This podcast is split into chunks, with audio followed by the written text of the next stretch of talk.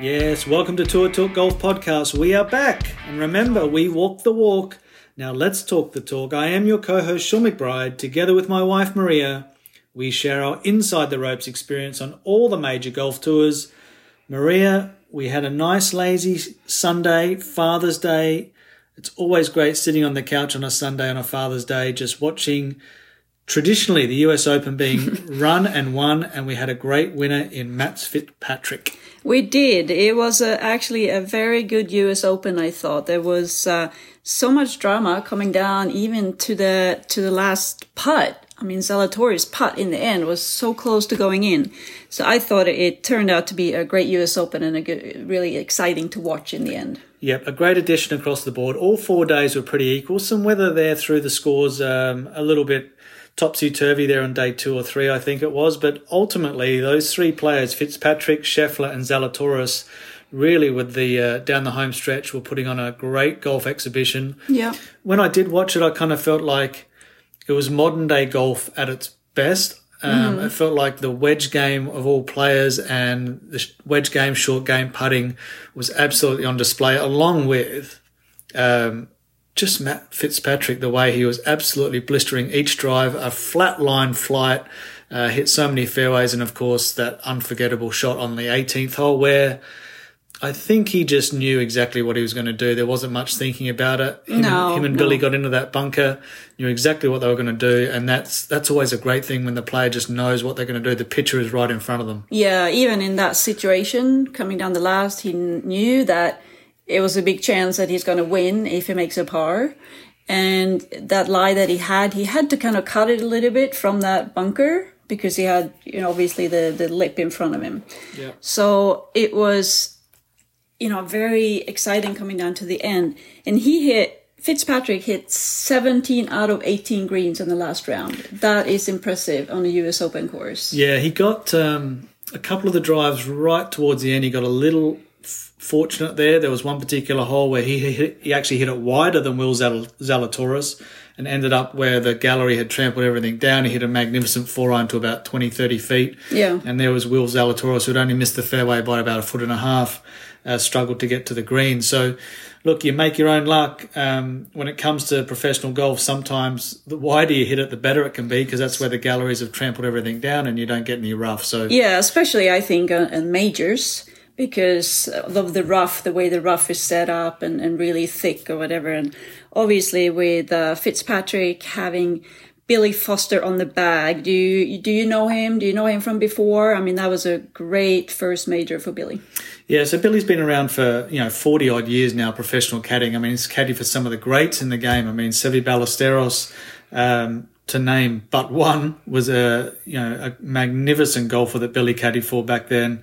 Um, Billy's been around, you know, particularly when I, when I was out there, he was caddying for Lee Westwood. Mm. Um, you know, Billy, Billy is a very, very popular guy and he's got a great sense of humour. I didn't get to spend a great deal of time with him. Being a European caddy, he was always back and forth between America and Europe. But Yeah, um, yeah. the one time I did caddy with him, I think we were at, um, I think it was the Wells Fargo event at Quail Hollow. Great golf course, by the way, uh, up there in North Carolina. Um, you know, him and Lee just were in that we're just in that momentum, you know, and you felt that as well during your career where um, you're on a, a decent amount of years with a with a consistent caddy and you're just going from tournament to tournament to tournament. They just Yeah, they were just yeah. in a rhythm. Um, Billy was has always been successful with whatever player he's caddied for. I know it really, and he mentioned it yesterday in one of the interviews that when he was caddying for Thomas Bjorn and he lost the British Open right at the end there, that really that really graded him graded on him Right, for a while. So he's hooked up with Matt Fitzpatrick it was just great to see the emotion of Billy also um, being able to finally get uh, a major championship to his CV. So well done to Billy Foster. Yeah. Um, and I think he's going to be a massive influence on Matt Fitzpatrick going forward.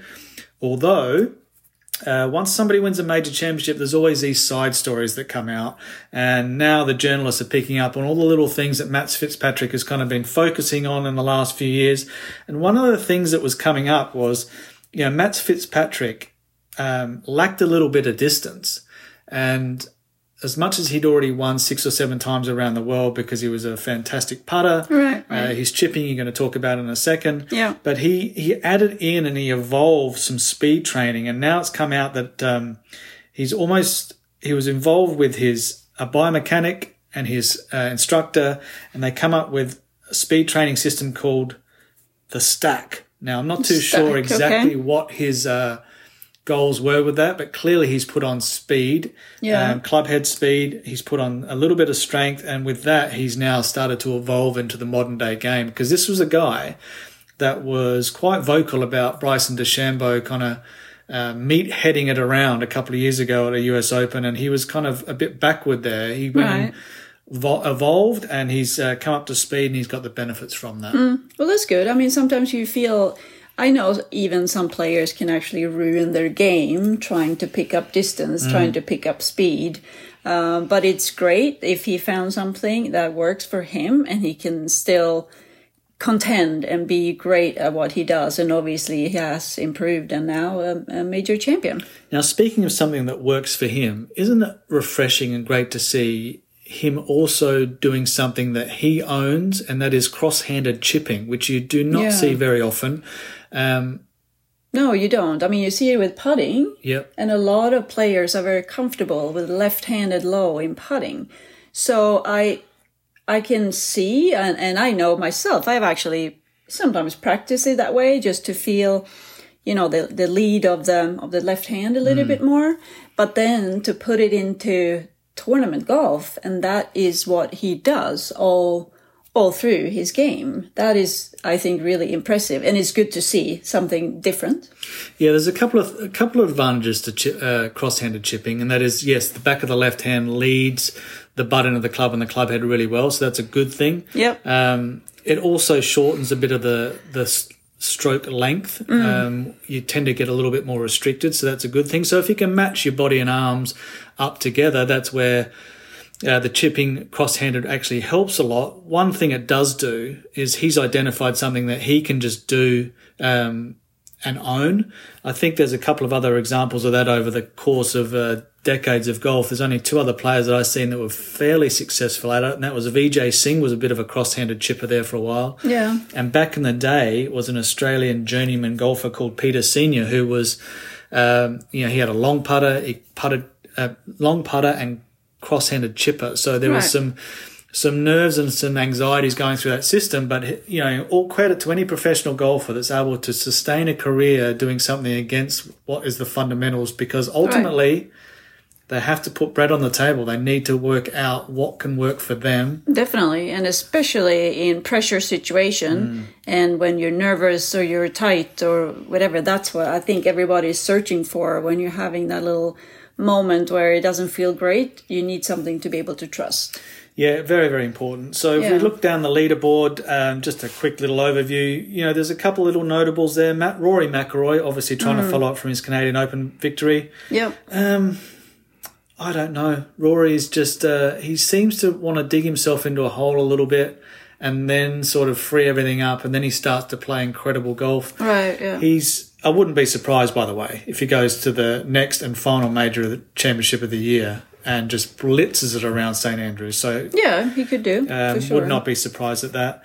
Collin Morikawa was my pick last week. He was leading after Mm-hmm. 36 holes, faded a little bit on the third day. And speaking of faded, here's a man that had a little drop off fade in his repertoire for his first two major championships.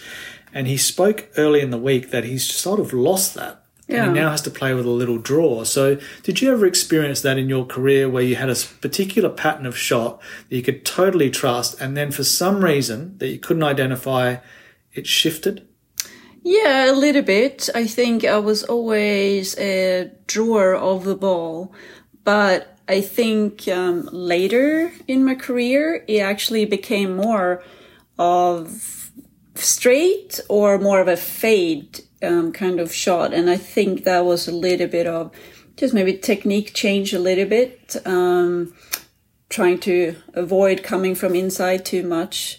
So I think that definitely was something um, I felt was, was in a way good too, because you then learn a few different shots and sometimes fade. A lot of players, as I I know, especially on the on the PGA tour, they use the fade shot to be have more control and uh, more consistency. Yeah, for the average Joe who might be listening to this podcast, if this podcast is even being listened to by the average Joe, but they would probably question, you know, what's the difference between a guy that's at that level being able to hit a little fade or a little draw? Surely he can do whatever he likes. The difference is it can run through your whole game, and that is the first thing he's going to do is he's going to have to first of all think versus just be automatic. Yeah. And then he has to adjust his eye line. So for somebody that hit a fade for, for a long time and now mm. it's just not coming out as a fade, he's setting up for his eye line to be hitting a fade, a little fade, little bleeder fade off the tee into the greens. Um, and now it doesn't happen. And proximity to the hole on the PGA Tour is one very, very key stat. As soon as you start getting outside of, you know, 10, 15, 30 feet, um, before you know it, you're not really making any great gains on the leaderboard. And it, right. it can be quite an adjustment. I think he started to struggle a little bit with the lead on after 36 holes and realizing the ball quite wasn't quite doing what he wanted to. No. He recovered really well in the last round, but um, I seen he was up there for quite a while. But that is always an interesting dynamic, is having a particular pattern and then it slightly changes. And I think um, I can't speak for Collin on this occasion, but I remember Laura Davies, Dame Laura Davies, back in the day, and you were actually on the end of this uh, discovery of hers. Is right. she started to struggle a little bit with a ball flight that wasn't quite going the way it wanted to, and she started to search a little bit. Mm-hmm. Um, Laura never got a lesson in her whole life, so lo and behold, this advice came from her dear old well now late mother uh, who we all enjoyed being around and she just had the nonchalant comment of saying, Why don't you change the shafts in your golf clubs? Of which Laura never looked at her equipment. She was just looking at, well, what she perceived as looking at her golf swing. Right. Um, not that she got any sort of coaching, but she just thought, well, it must be something I'm doing. Yeah. But, you know, sometimes it can be about equipment. Lines and lofts can change, and that can slightly change the ball pattern. So she changed yeah, her shafts. Yeah. This was back in a long time ago. Now that you, she went to Rochester, won that golf tournament. You were actually second that week. Mm-hmm. Um, so it can sometimes be little equipment changes yeah. um, that starts to change the ball flight. So anyway. That was one of Collin's uh, little challenges there. I'm sure he'll go and I think he's defending the British Open. So he'll be going and defending, I'm sure, with a lot more confidence. Yeah. A couple of other notables bit disappointing. Billy Horschel coming off a, a good couple of weeks there uh, back in Memorial where he won, mm. and Viktor Hovland thought he would have a better U.S. Open. Yeah, because he's so straight. So you would have thought um, that he would be up there, but U.S. Open though is U.S. Open, and anything can just come up and grab you without you even blinking. So I think. Yeah, sometimes with the US Open, I don't think you can look into scores or results too much thinking oh he's out of form or anything like that. I think that's just a week that it's a great week but it's a different week to any other week that they play. Um, so i think that's just one of those weeks that hovland just wasn't on i he guess. he wasn't on but i tell you two other guys that were on and they've been on pretty much with every major played in the last few and that's will zalatoris and Scottie Scheffler. Now, Scottie mm. Scheffler, everybody's starting to get used to the fact that Scottie Scheffler is not on a run. This is not a run. This is a level of play that he is capable of sustaining. So yeah. he's number one for a reason.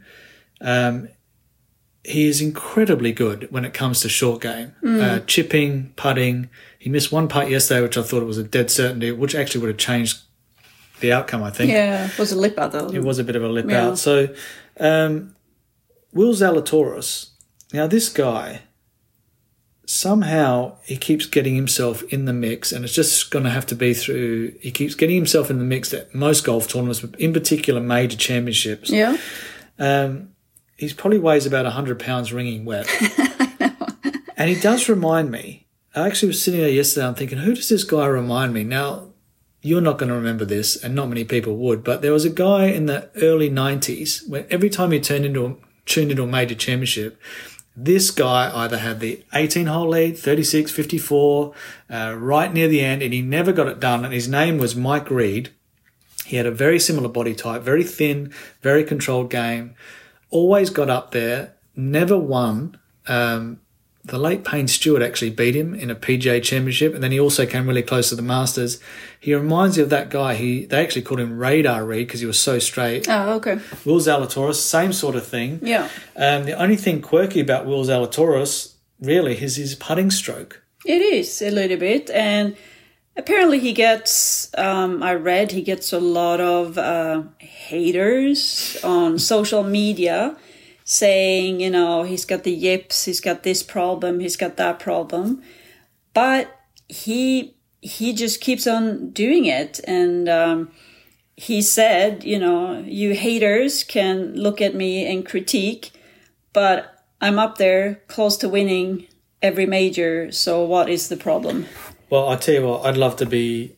I'd love to have his putting stroke Yeah, I'd love to have yeah. his problems. I know. because it's pretty impressive to be actually getting up there every single time in a major championship. I Yeah. mean, if he wins one, be fantastic. If he doesn't, so Mm. be it. But this guy is now incredibly established. yeah, Um, and it was he, he came up to um, Fitzpatrick's parents after the round and said, "If it was anyone I was going to lose to, I'm so happy it was Matt Fitzpatrick, your son." So that was very great gesture of him to do. I think. yeah, Yeah. he's a quality guy. He's now come incredibly close the last two major championships and really hasn't done anything wrong. Both both times he's just been outplayed by somebody that just pulled off a shot. Uh, at the right time, and even his putt on the last there to tie Matt Fitzpatrick Yeah, was a great- impressive. You know, perfect speed, just missed on the high side. Yeah. Um, so frustrating, frus- frustrating as it is Mm. for Will Zalatoris, this guy keeps churning, churning, and also young guy. Um, he's a great inspiration for juniors to see how the new generation can play golf, play it well. Um, and be in control of pretty much everything, including his emotions, which is really impressive. Yeah, yeah. So well done to everybody that participated in the US Open. Obviously, opposite to that, and the old LPGA can sometimes they can't pick and choose when they have tournaments, but they had one last week. It was running up against the US Open. Yeah. Did yeah. you see who won? Did you see what happened? Have you got any comment? Uh, yes. So Jennifer Kupcho won, uh, and that was actually great of her to. She was playing in a playoff against Nelly Korda and Leona Maguire. Yeah. Um, So both Nelly and Leona, obviously, well, obviously Jennifer Kupcho, she's had a win this year, so she's been playing very, very well and very consistent. Uh, but to up, go up against Nelly and Leona is probably a very tough task. Uh, but unfortunately, Nelly three putted the first playoff hole, so she was out, and then um, Leona uh, well, actually, Jennifer missed a two footer to win on the first playoff hole for. E- Uh, Did she? yeah, she know. did. Yeah, and then Leona's three foot birdie putt in the second playoff hole lipped out to to give Jennifer the win. But that was um, a good tournament, and I Nelly keeps on impressing me too. She's four months since she had her surgery, since Mm. the blood clot, and comes straight out uh, and play so well. I think it's it's just impressive. Um, but she has worked really, really hard in the gym, so she's stronger and faster than she's ever been. So obviously that has helped too. But um, you know, Leona shot a 65 in the last round, uh, which was great to get her into the playoff as well. Now, during your LPGA career, this is going to bring back a couple of little memories you've probably put to the back of your mind. But during your LPGA career, I've seen you in a two, at least two playoffs I can remember. Uh, one was against Laura, Dame Laura Davies in Scotland, and the other one was against Nancy Scranton in Florida. Um, on both occasions, uh, probably like one or two of these girls that you mentioned here in this playoff, you did actually miss a short putt. I think I, I know the particular one in Florida against Nancy Scranton. You did. What, what's the sort of emotional um, roller coaster after that? Because you've you've been you know you've been up there for four days or three days or four days. And You've been playing high high level golf, and then you you've had a very successful week, and then you walk away feeling like you just you, is your brain constantly thinking about oh I've just missed a three footer or a four footer or whatever it is to continue the playoff, and you've missed it. Does it put a tarnish on the week, or do you just have to have perspective as as the days go on and realize it was a great week? I think I I can't really remember what I thought back then, but I think also you just have to look at the opportunities you had to get into the playoff. So whether you obviously it will always haunt you and be annoying that you missed a short putt, um, losing in a playoff, but also you know you were in a playoff, so that is a great achievement to get in the playoff and and be able to have a chance to win the tournament.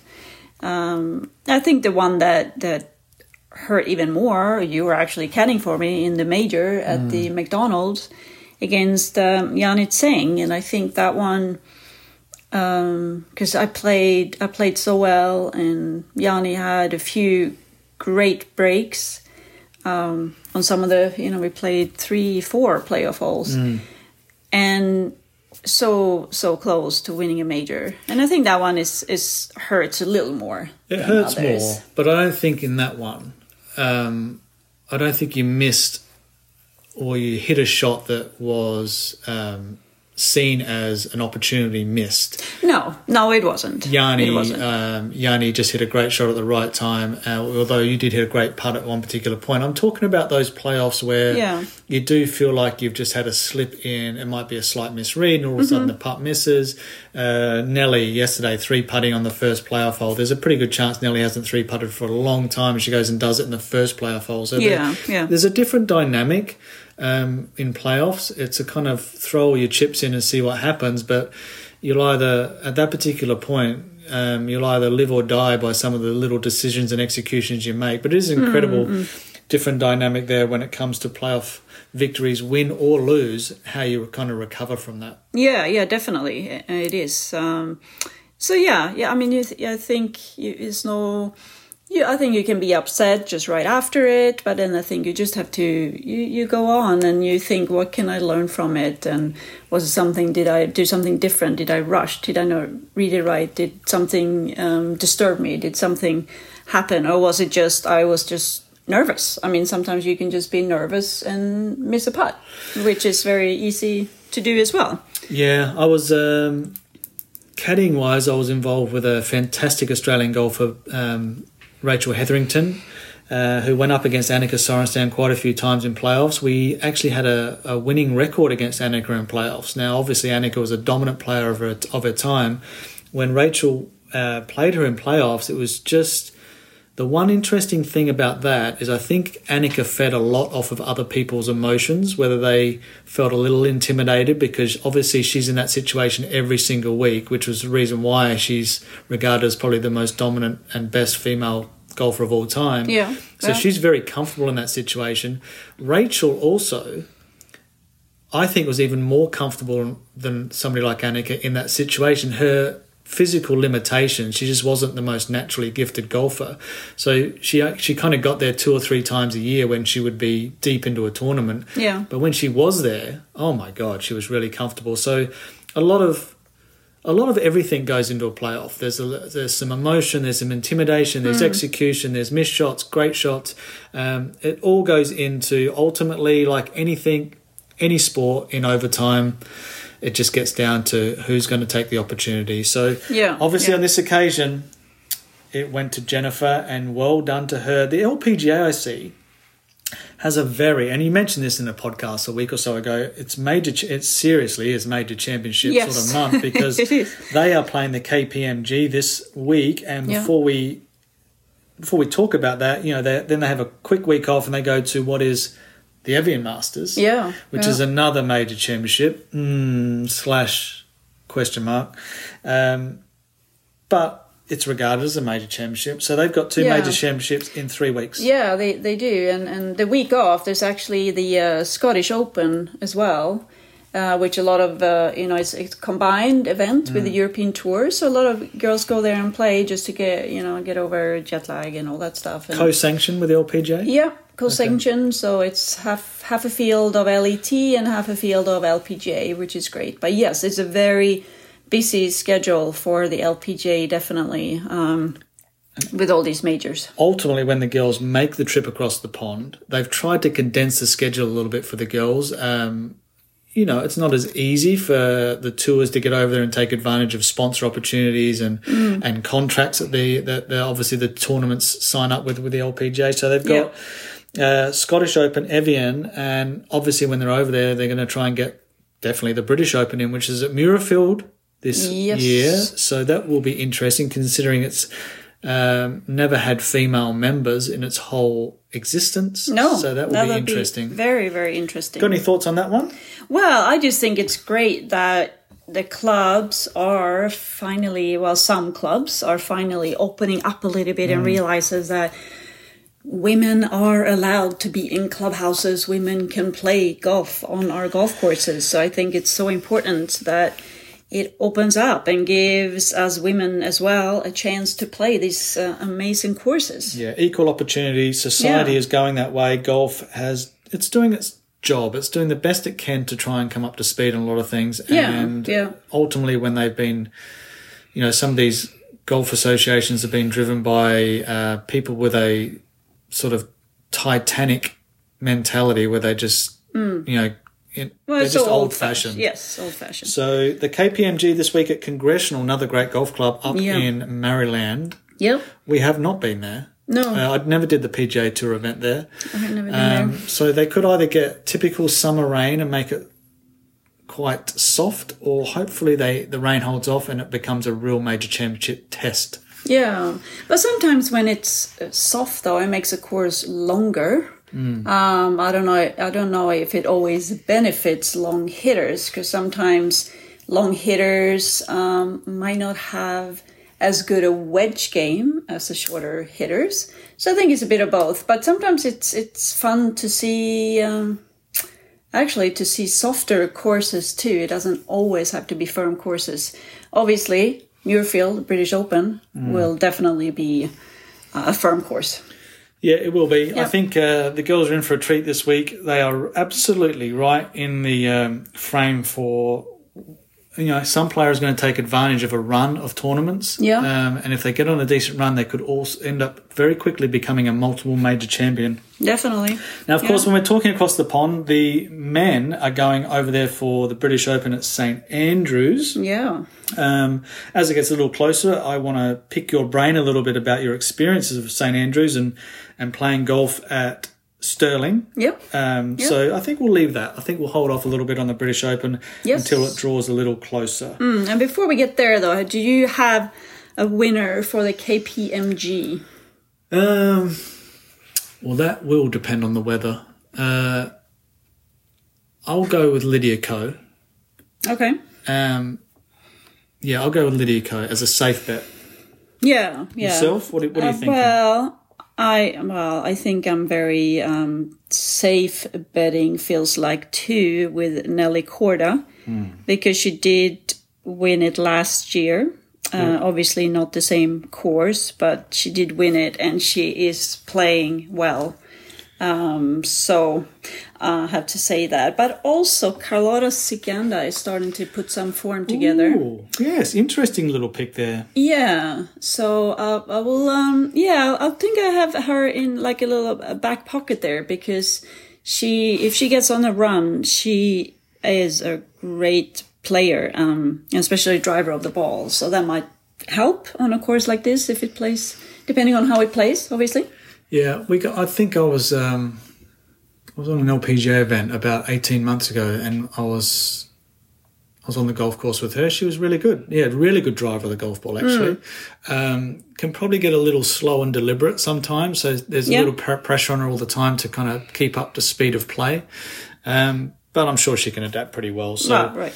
Yes, that's a good pick. I like that one. So the the girls have their major championship this week, and ultimately, we are looking forward to all these golf tournaments, kind of getting through to the summer. Is there anything about is there anything about the summer in America? If you can remember, cast your mind back to your playing days. Is there anything about the summer in America that changed anything towards your golf game? Did you have to change equipment? Did you have to change your mindset about different golf courses? Was there anything in particular when it come to thunderstorms and weather and anything that the little things that the junior golfers out there need to adapt as well when conditions change. Yeah, I think, well, especially playing in America, because most, almost anywhere when you play in America and you get rain, you always get thunderstorms, hmm. which means you getting called off the course. And, you know, you have to sit around. And the problem a lot of times I found with that was you're out in the warmth, right? And you don't want to sit outside in the warmth. So you go inside to the AC and you mm. get cold, or you go to the car because your parents are in the car or whatever, and you can turn the car on and you can sit there and relax or even lay down. But then all of a sudden you get so cold, and then you're like, oh, storm is gone, we're going up again, and then you're you're freezing cold. So I think I found that really hard. Where it's like how how do I now get out on the course? And sometimes they don't even, especially as juniors, they might not give you the time to warm up or anything. So you have to go, oh, okay, we're out playing again, and then your your mind is not really back into to focus. And I I found that pretty hard. Um, just making sure you're kind of staying pace with yourself. So even if you want a little re- time to relax, make sure you also stretch and make sure you keep yourself a little stretched out and not just completely sit still and gobble down a lot of food and then you're just stuffed when you come on the course. Well, what a beautiful segue into uh, the Hurricane golf event that I was attending last week with one of my longtime students at Lake Nona here in Florida. Now, this student, who shall remain nameless, um, is such a nice guy. Him and his family, Yeah, fantastic. yeah. He's really dedicated to wanting to be a good golfer. He's only been playing for three years. Right. Um, we're just trying to get him to break the 80 barrier. So for him, it's a huge, a huge mental hurdle of trying to how to become a consistent 70 shooter. And he had a pretty funky body pattern there for a while. So we started to smooth that out. We've started to increase his application to short game and putting because as we all know, you know, really to go into that next step, that next level of being shooting in the 70s, it's not necessarily about your golf swing so much. It's more about your scoring, chipping short game. Now, this student, I will I will tell you right now, for he came to our facility at the Marriott Grand Vista. By the way, anybody looking for a great quality time with uh, our tour level experience, come and see us at the Marriott Grand Vista. He spent a great Monday there, um, Yeah. practiced really well, and we went and did a practice round at Lake Nona did really well again. The warm up the morning of, he did really well. And my expectations for him were always flexible because you never know what you're going to get with junior golfers. And in the conversation after the two days where he did not break 80, um, and I felt like he was probably prepared well enough and has developed enough where he could probably shoot mid 70s to Yeah. high 70s. So he shot a, a little bit more than 80 and he was really disappointed.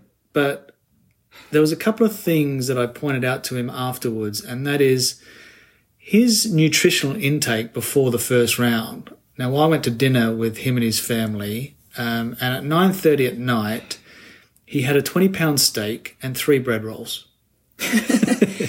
so 20 ounce maybe steak, not a What did I 20, say? 20 pounds. I tell you what, it, it, it looked like 20 pounds. I can tell you what, because the next day it looked like he was walking around with a cannonball sitting in his stomach.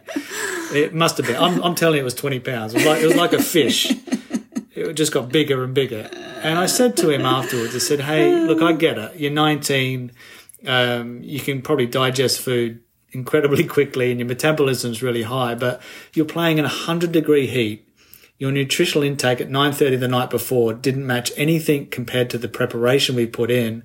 So you can look at everything that his um, idols do on the pga tour and one Yeah. thing that doesn't really come across is nutrition flexibility Um, water intake fluid intake so Yeah. trying to get this message across to junior golfers and adapting to weather conditions like you said it runs right through the gamut from equipment to Yeah, to making sure you got plenty of towels. But ultimately, he he and a lot of other juniors he was playing with, they were not really adapting to the hundred degree heat.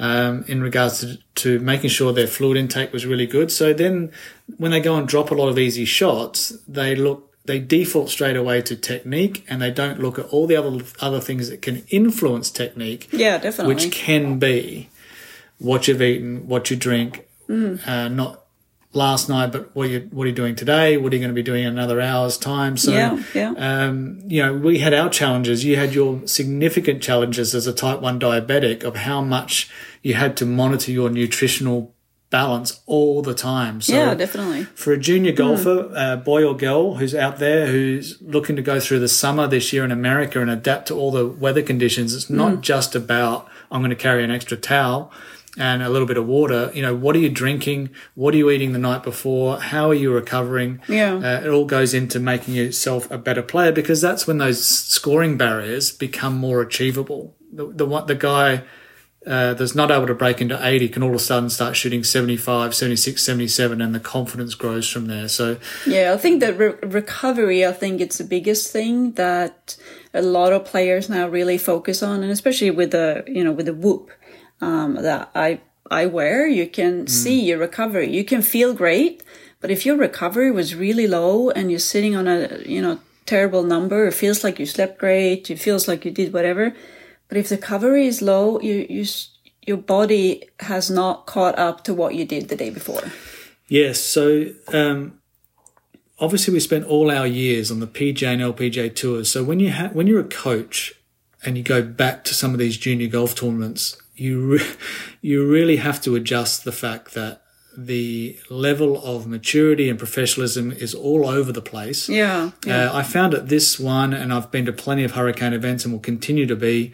Uh, there was a particular golf academy um, who, sh- once again, shall remain nameless, that turned up, and the organisation of this golf academy was uh, less than desirable. They had students running everywhere. They completely disrespected the other students that were there. Well, not other students, other players that were there already practicing Yeah, for yeah. a tournament. So um, I did I did notice that where you try and get your player in a very calm, composed preparation, and then it gets disrupted very quickly. And what I did uh, advise to my player was when that happens and you're practicing or preparing for a golf tournament and it gets very disruptive disruptive around you you know look at your time frame and if you can remove yourself from that situation go and practice another area of your game or preparation and then come back you're going to be much better for it. So there's these little things that the junior golfers uh, are just not doing through maturity but then also if they're put in a situation they're not able to say i'm going to remove myself from this situation and then come back when everything's calmed down a little bit so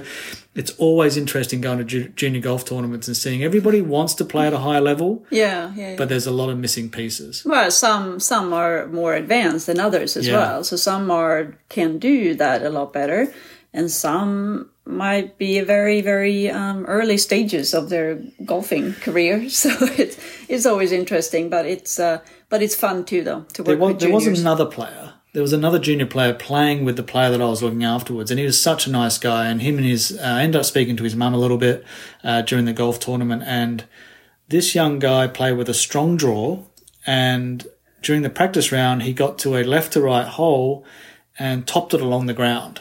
And I didn't have much to say to him, but we got on the putting green. And he asked my advice. He's like, "What do you think happened back there on the tee?" And I said, "Well, what do you think happened?" Mm. And he started to go down the path of, well, his hip does this and his trail hip does that and this forearm does that and he gets a little bit long. And right. I let him finish. I said, what about if I told you it had nothing to do with technique? And he's looked at me. I said, listen, I said, you play with a strong right to left draw, which Yeah. is fine. That's where you are in your development. But now you come to a strong left to right hole. Your athletic mind is very confused on how you're going to fit your ball flight into that hole Yeah. and you get tight and tense and your body breaks down and shuts down and then you top the ball along the ground and he mm. kind of looked at me like i had two or three heads and i've been accused of that in the past but he kind of, i could see the penny dropped and i think he spoke to his mum and his dad um, and his dad comes from an athletic coaching background as well. So they've made Yeah. some contact with me in regards to trying to work with him a little bit and understanding that there's not all about technique. It's about how to manage a game. So you know obviously at tour talk uh, we cover everything from the holistic side, but specifically when we see a junior golfer struggling a little bit, we don't default straight away to technique. It's all No. about the course management, the personal management, and uh, that was just a little sidebar there of junior Yeah. golf. So Yeah. um, ultimately, we've been pretty busy. It's another week where we've gone around the golf circles. Have you got anything more you would like to add before we get to our good, bad, and ugly? Uh, no, I don't. I don't think so. Um, it was interesting. Well, a little bit interesting is is totally out of um out of s- golf here. But our daughter plays lacrosse, and we had a lacrosse tournament this weekend, and it's interesting to to be involved in other sports where you have the sporting parents that uh, you know coming from a professional world and seeing um, their you know little girls and whatever playing a sport and the parents get so involved and and so angry sometimes or upset Very or whatever vocal. they're very very vocal. very vocal yes. And it's it's always interesting to see and i'm just sitting back thinking oh wow i've i've i would never do that. I get involved but i would never get vocal. So it's just interesting to to see even other sports um you know when you're standing on the side listening. Yes, I find um, I do find that we're probably the two quietest parents at some of these uh, events for our daughter, and I think anybody involved in professional sport or any sort of sport at the highest level, whether you're to be honest with you, whether you're an administrator, a support staff, a coach, a caddy, um, anything, I think when you come to watch your daughter, daughter or son play, um, you're seeing the game a little differently. You're seeing it through the lens of how difficult the game can be to either physically execute or mentally mature into being able to physically ex- execute. So Yeah. we are on the quieter side. There is some very vocal parents around. We obviously they're known as the tennis mum and dads, but look, they're passionate about seeing their children play well. We can only hope that the advice to their kids is uh, constructive. yeah yeah definitely Um, so, without any further ado, is it time for the good, the bad, and the ugly?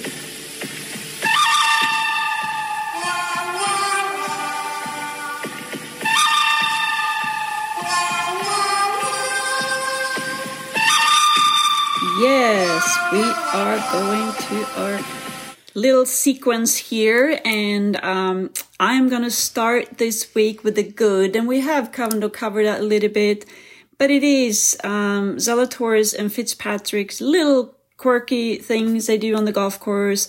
Zalatoris putting, um, you know, it is a little quirky, but it's very consistent, and he obviously is a great player. And Fitzpatrick's, um, you know, left hand low and his chipping. So that I think is very good and it's great to see. That is good. They're quirky, they own it. Yeah. We covered that in regards to uh, it's a good thing to see a player have something that, that they own uh, because confidence comes from that a lot. So, Yep. good, good. I like that one. Uh, for my good, obviously, I had a student at Lake Nona in a hurricane event, but I had two more um, going around the traps a little bit.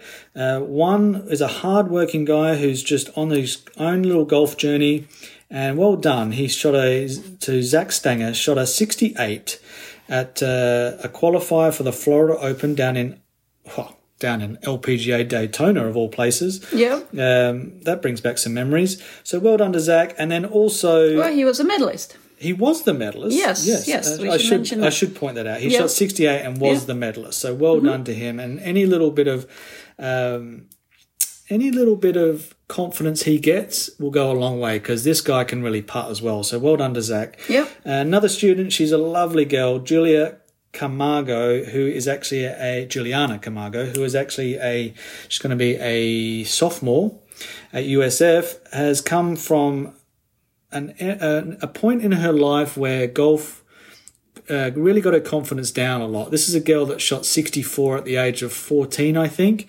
and really struggled in her, in her adaptation across to college golf.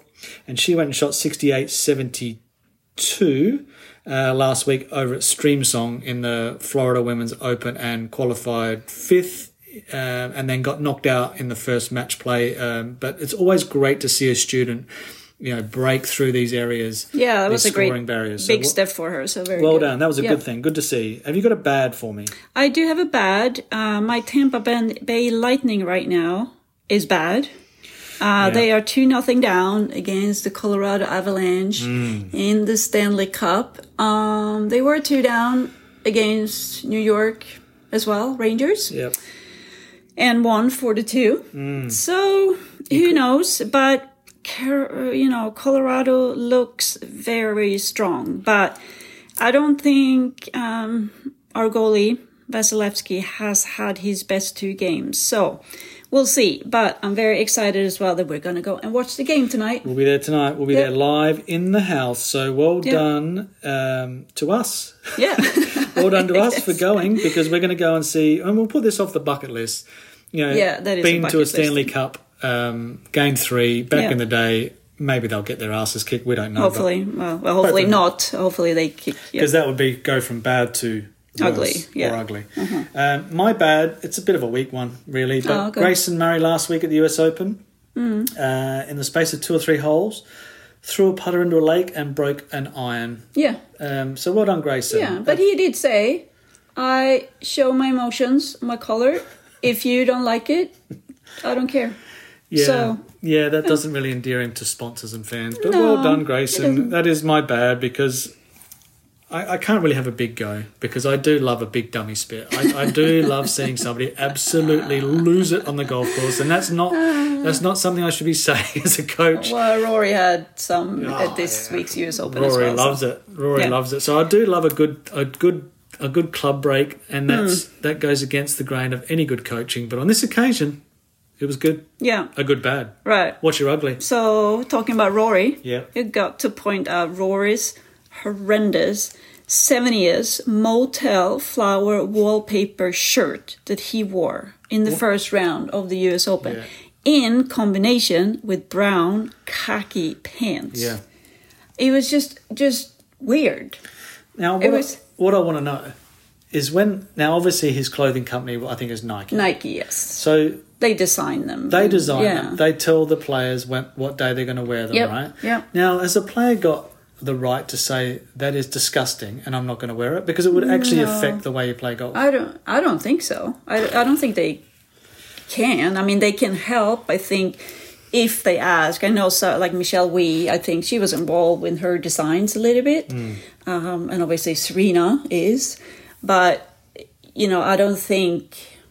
I don't think the guys are involved in that regard. I mean, Brooks Koepka had some weird thingies on his hat as well, and other players, but it was just a really weird combination too. Yeah, it looked like he'd stepped out of the 90s with uh, khaki pleated pants and an Ashworth shirt, and it. Uh, well, he obviously played well that day, but Yeah. I tell you what, it did look really rank. So um, that was an ugly, I Yeah. can tell you. Uh, my ugly is just the continuation of the gutter journalism that they tried to do to all the players that had the pre US Open press conferences and tried to bait them about LIV golf versus PGA golf. It it got ugly to the point that it just sounded really poor. And I like him or hate him, Phil Mickelson. He did the right thing. He faced up to the to the media. He was diligent in his answers. Um, he probably needs to be these days, but I just felt like it was ugly. It's like this doesn't. It's, it's getting old. Uh, the the LIV golf tour will live on. So Yeah. get over it. Get used to it because it ain't going anywhere. And I just felt that was my ugly. Yeah, no, it, it isn't ugly. It just keeps on going, and it's kind of enough. So I'll tell you why this has been another a successful podcast is because one, we continue to do these without killing each other, so that's a good thing. Mm-hmm, yeah. And two, We sit in different rooms, though, but that's we okay. are sitting in different rooms as we do this. That has not been mentioned to the listeners. Well, I'll tell you what, it's been a, a, another good one. We've gone around the traps. We're talking about major championship golf. We're right in that window. There is more to come next week. But before we get to next week and next week's pod, Maria, can you please remind everybody, anybody that's listening, Yes, we have to subscribe to our YouTube channel and follow our podcast, obviously. Uh, spread it to your family, to your friends, to anyone. Any listener, we will appreciate so much. Um, follow us and like our social media on Facebook, Instagram, and Twitter. and Remember, No. Remember, yes, but remember, we are very available to you to give any sort of golf instruction at the Marriott Grand Vista here in Orlando, Florida. But yes, please remember, that we walk the walk. Now let's talk the talk. See you next week.